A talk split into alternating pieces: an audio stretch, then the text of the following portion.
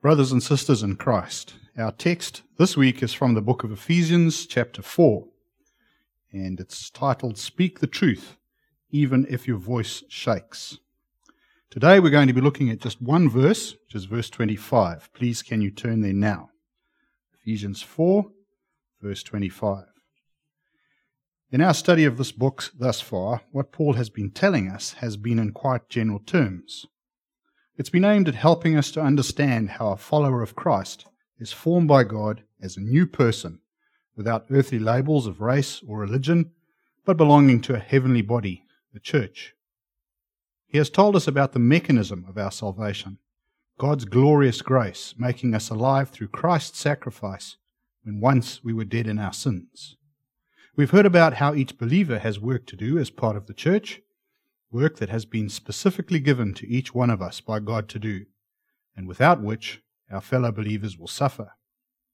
Paul has told us that since we now know about all that has been done for us, we must throw away our old behaviors, our old man, and replace it with a new man, created according to God, in true righteousness and holiness. Friends, the Lord wants us to be all that He has designed us to be an example to the world of what a right relationship with holy God looks like. In our text today, Paul moves from this general position to a more personal and particular instruction aimed at each one of us as individuals.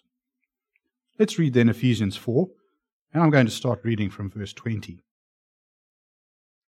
But you have not so learned Christ, if indeed you have heard him and have been taught by him, as the truth is in Jesus that you put off concerning your former conduct the old man which grows corrupt, according to the deceitful lusts, and be renewed in the spirit of your mind, and that you put on the new man which was created according to God in true righteousness and holiness.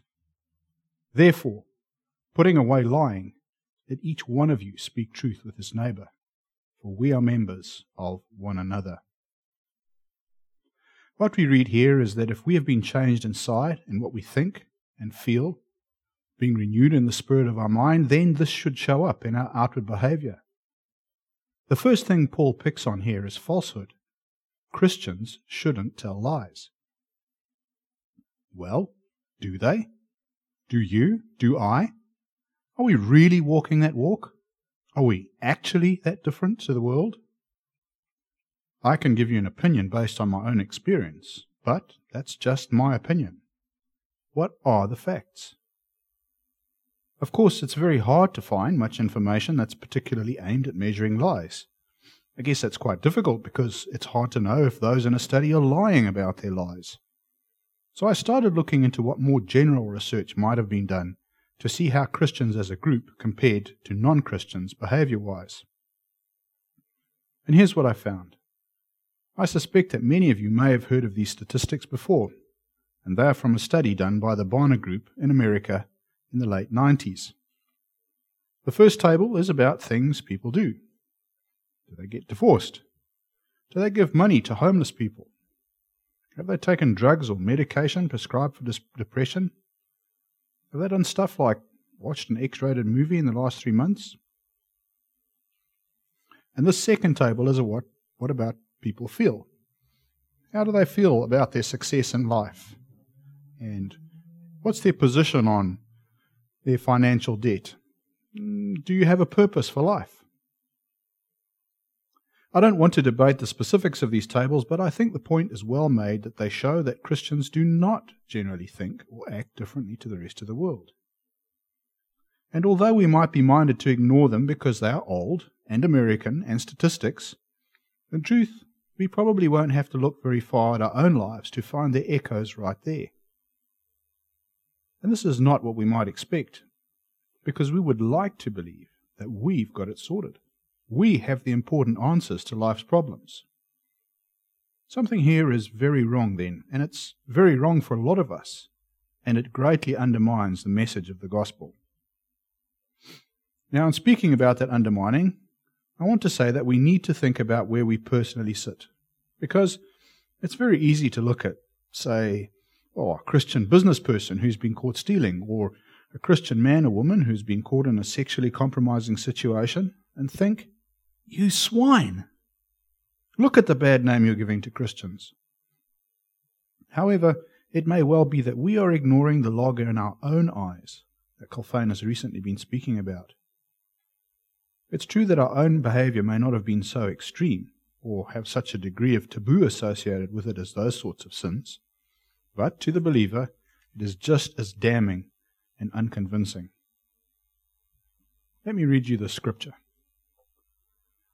The Pharisee stood and prayed thus with himself God, I thank you that I am not like other men, extortioners, unjust, adulterers, or even as this tax collector. I fast twice a week. I give tithes of all that I possess. And the tax collector, standing afar off, would not so much as raise his eyes to heaven, but beat his breast, saying, God, be merciful to me, a sinner. I tell you, this man went down to his house justified rather than the other. For everyone who exalts himself will be humbled, and he who humbles himself will be exalted. And that, of course, is from Luke 18. We would probably like to think that we are not like Pharisee. But I suspect that an honest look at some of our own attitudes will find them to be, well, uncomfortably like him. So, what are we going to do? Where would we start to make a real change? Well, we have some advice from Scripture right here, don't we? Therefore, putting away from lying, let each one of you speak truth with his neighbor, for we are members of one another. We can start by no longer lying. Why would you suppose that Paul picked lying to start with? Why not murder or fornication or some other really big and exciting sin? Let's go back to basics then. If we do not lie, then we speak and live the truth. And what is the truth? Let's see. Amongst many other scriptures, the Gospel of John has a great deal to say about the subject of truth. And here are a few scriptures from there. John 1:14. And the word became flesh and dwelt among us, and we beheld his glory, the glory as of the only begotten of the Father, full of grace and truth. What does this tell us? If we could see Jesus' glory, the reflection of what he is, what would we see? We would see grace and truth. John 8, 31 and 32. Then Jesus said to those Jews who believed him, If you abide in my word, you are my disciples indeed, and you shall know the truth, and the truth shall make you free. Friends, do you want to be free? The world says that freedom is a human right. But I ask you, is a freedom that must be bought and legislated for truly freedom? And that mercy is at the mercy, oh, sorry, that freedom is at the mercy of political whim and may be taken away at any time. I know. Why am I living here in New Zealand and not Zimbabwe where I was born? However, the truth of Christ, the truth of Christ will surely set us free in a way that can never be lost. Finally, John 14:6. Jesus said to him, I am the way, the truth, and the life. No one comes to the Father except through me. Do we want to be able to approach our Creator and Heavenly Father? Don't you yearn to experience His love and counsel? Then you must come through the truth the truth with a capital T that is expressed only in Christ. There is no other way. And that is the message of the gospel. We have this gift given to us by God the Father. Lay aside your sin and come to his feet through Jesus our Savior. So we can see from these scriptures that truth is a very fundamental part of Jesus' nature. So that if we want to take up his name as Christians, then it must be a fundamental and visible part of our natures too. Well, how can we possibly claim to be his disciples? And this is why Paul has started here with lying. It's an epidemic today. It's everywhere, and hardly anyone cares. Falsehood has become something to be dismissed with a wink and a nod. How do you know when a politician is lying? When he opens his mouth. I suspect that many citizens, in some way, actually admire those lies, although even a moment's reflection shows us that really It's madness to allow liars to rule us. Yet we do, and we lie too. We should speak the truth because that is the very essence of what we have been given in Christ. If we say we represent Him and aspire to be like Him, then we must be representatives of truth and speak it out consistently. We are given another reason for setting aside lies. Our text says that we should do so, for we are members of one another. Now, we've spoken at great length before today about how the church embraces all believers in its structure as living stones. So I hope that that is by now well understood, how intimate the relationship between us is intended to be. We are members of one another, a body. What does this mean when we're talking about lies? We'll use a hot plate for illustration. Who knows the, the definition of a hot plate, by the way? It's my favorite joke. It's this the longer you sit on it, you can't. Well, let's say that I was cooking and by mistake I put my hand directly onto the hot plate. The problem is that today my hand is feeling grumpy, so that instead of reporting to the brain, ow, or more, more probably, ow, because it is a very hot plate, it says, nah, mate, she's as good as gold. What's that burning smell? The nose might say but the hand still insists on telling lies despite the damage that is happening to it. Now, you may think this is a crazy illustration because that would never happen in real life, but isn't that what we so often do as Christians? We lie to one another. We lie about how we are feeling, we lie about our struggles, we lie about our sins, and we lie about how diligent we are in our Christian walk.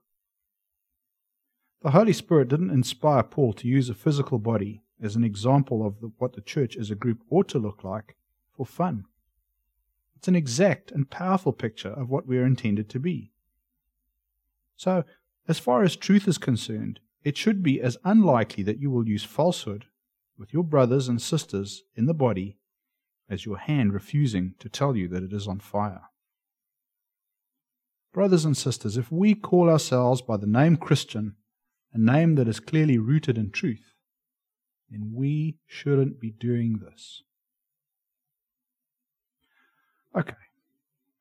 Now I'm remembering what I've just said and I'm thinking, great. I mustn't lie again ever.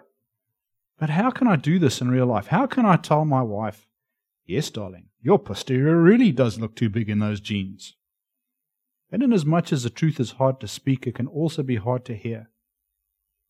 How do I respond when someone comes to me after the service and says, Oh, thanks for the sermon, Dave, but it was rubbish. How on earth can we manage that tension between being, being obedient to our Lord and not causing or taking offense? I can remember walking into my high school gym for the first time and seeing two rules chalked up above the door, and you may know them. Rule one the coach is always right. Rule two in the unlikely event of the coach being wrong, refer again to Rule 1. Well, that made the position clear, I think. And we have some clarifying rules too. The principal principles for our faith that come from Jesus himself. And they are very easy to bring to mind because there are only two. Matthew 22, 37 to 40. Jesus said to him, You shall love the Lord your God with all your heart, and with all your soul, and with all your mind. This is the first and greatest commandment. And the second is like it You shall love your neighbor as yourself. On these two commandments hang all the laws and the prophets. So we have these two fundamental spiritual rulers to use in every circumstance to measure what we do. But for today's purposes, I want to focus particularly on the second love your neighbor as yourself. It stands to reason to me that if you're going to use your own feelings as a guide when what you say to and about others then you will probably be a bit more careful about engaging mouth mode. I say engaging because loose lips sink ships. When the mouth is disconnected from the brain, all kinds of unhelpful rubbish can just fall out onto the floor. Oops, didn't mean for that to be there. But there's nothing you can do. It's out in the open now for everyone to hear and remember. And words are the most inflammable substance known to man. Just a few of them can set your world on fire. When we speak the truth, we must be careful and thoughtful about what we say. So, the first thing we might remember is that if we are loving others as we love ourselves, well, we wouldn't want to hear careless things said about us, and so we shouldn't say them about others.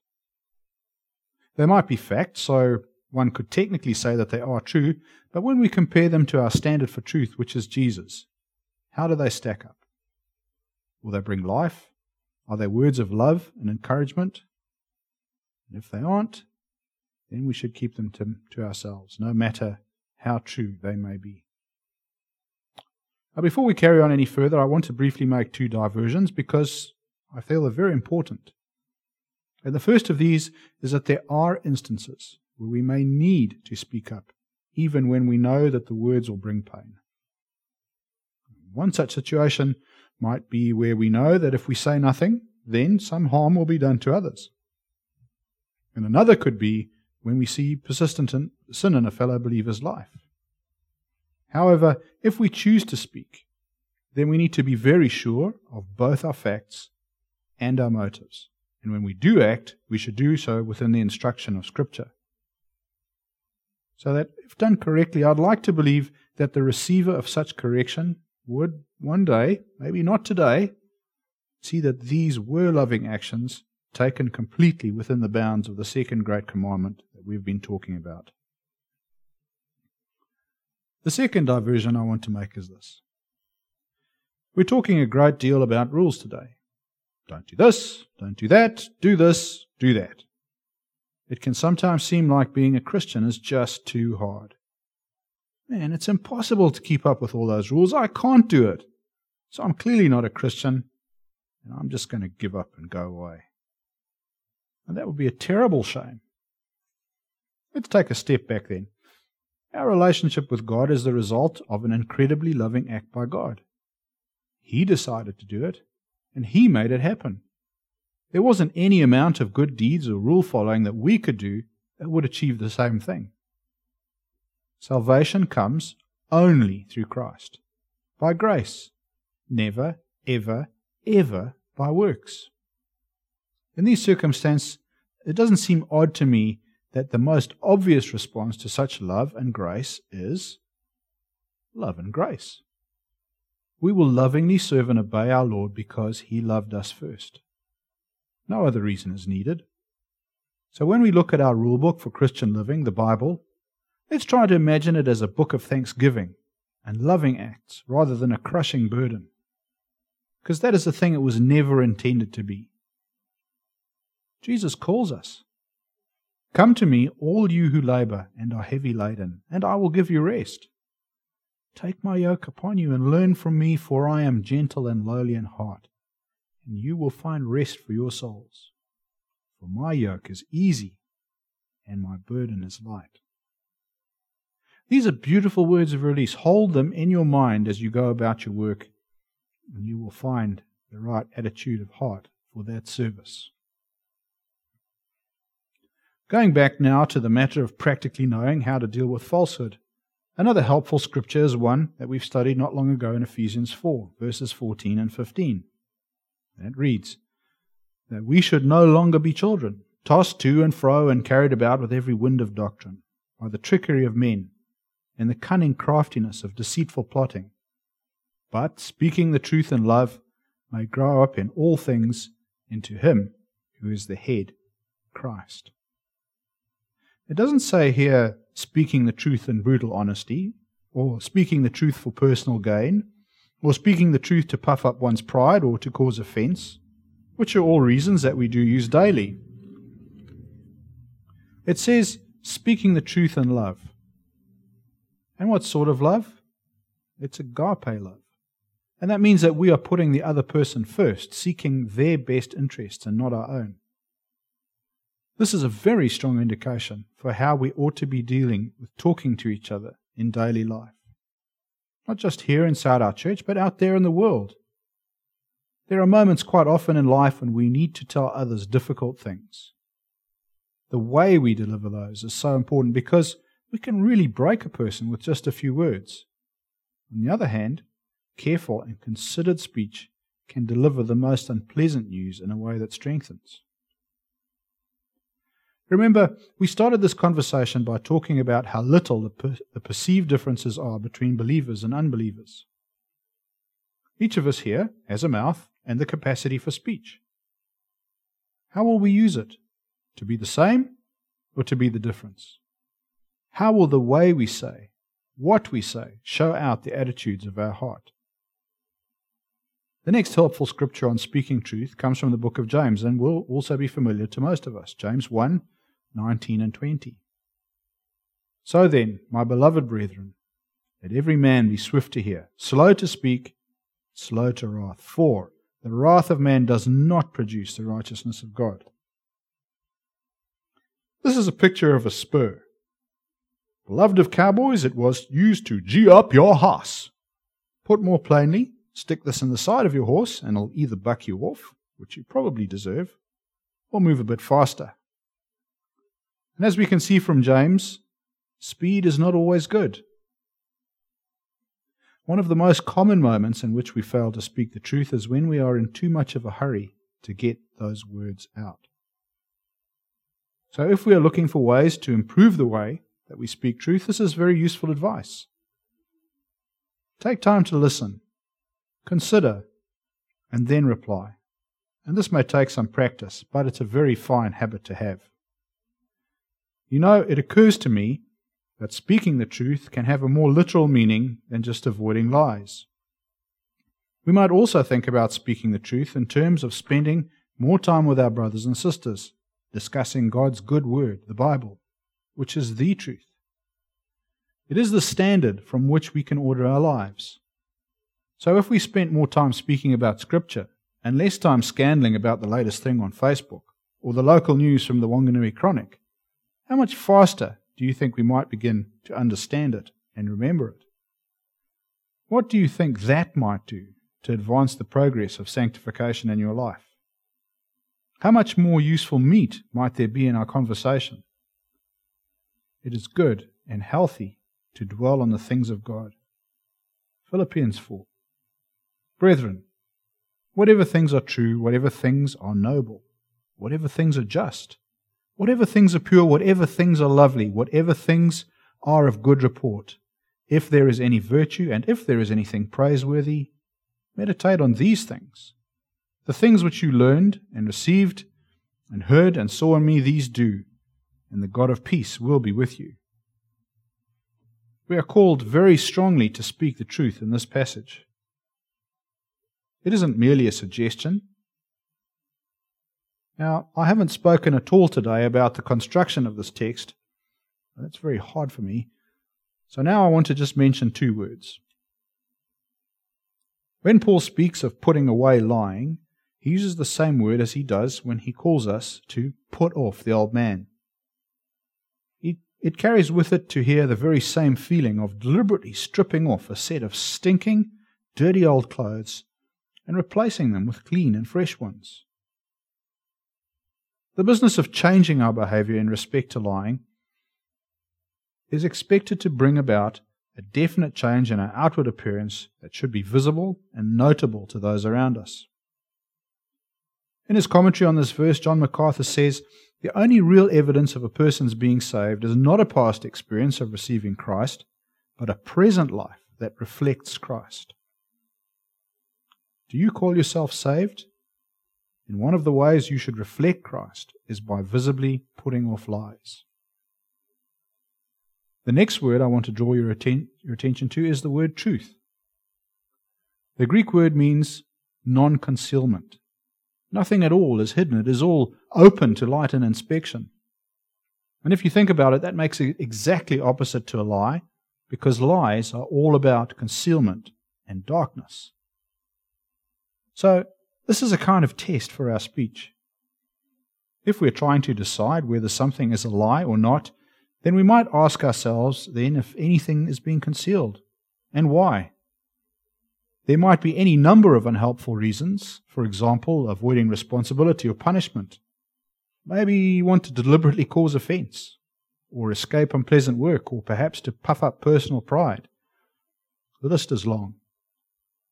But if we know one of these types of things lies behind the desire to hide something, then we know we're about to lie, and we should stop there.